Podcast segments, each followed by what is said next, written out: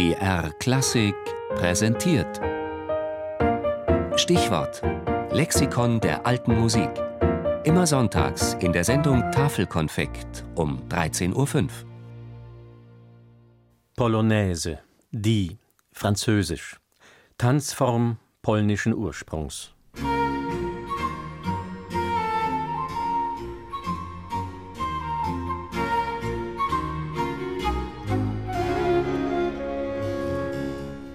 Johann Abraham Peter Schulz schreibt in Sulzers Allgemeiner Theorie der schönen Künste aus dem Jahr 1774 Polonoise, ein kleines Tonstück, wonach in Polen der dortige Nationaltanz getanzt wird, das aber dort auch vielfältig in Konzerten und anderen Tonstücken vorkommt. Der wahre Charakter ist feierliche Gravität. Heutzutage kömmt dieser Tanz durch die vielen welschen Kräuseleien, die darin von den Ausländern angebracht werden, von seiner Majestät herunter. Was war die Polonaise ursprünglich? Ein ruhiger Schreittanz, der mindestens bis ins 16. Jahrhundert zurückzuverfolgen ist. In Polen wurde mit der Polonaise das Fest eröffnet. Zu majestätischen Klängen umschritten die Paare den Tanzplatz. Dieser Brauch ist in Polen immer noch lebendig.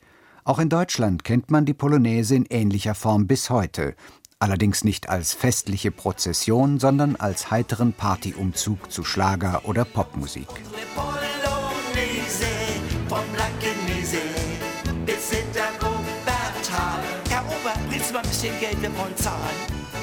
In der Kunstmusik erging es der Polonaise wie den meisten anderen Tänzen auch. Die Komponisten und Cembalisten schmückten sie kunstvoll aus und machten sie zu Spielstücken, die nicht mehr geschrieben wurden, um darauf zu tanzen, sondern um ihnen zuzuhören. Ihr Ausdruckscharakter aber blieb erhalten. Bach schrieb Polonaisen.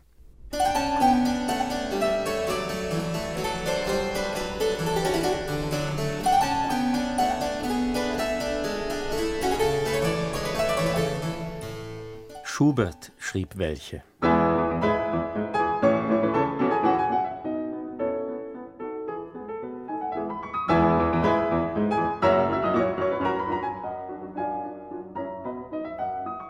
Und natürlich Chopin.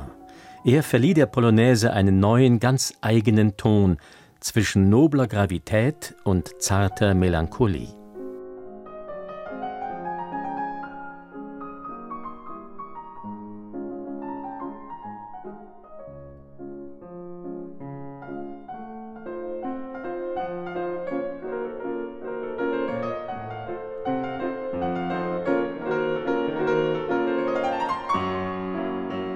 Wohl kaum ein Tanz hat sich derart gewandelt wie die Polonaise. Vom Schreittanz zum pianistischen Virtuosenstück. Trotzdem lebt die Polonaise auch heute noch in ihrer ursprünglichen Form als festlicher Gesellschaftstanz weiter. Ob im Karneval oder auf unzähligen Hochzeiten, zur Polonaise schreitet eine lange Menschenschlange über die Tanzfläche und manchmal reicht sie von Blankenese bis hinter Wuppertal.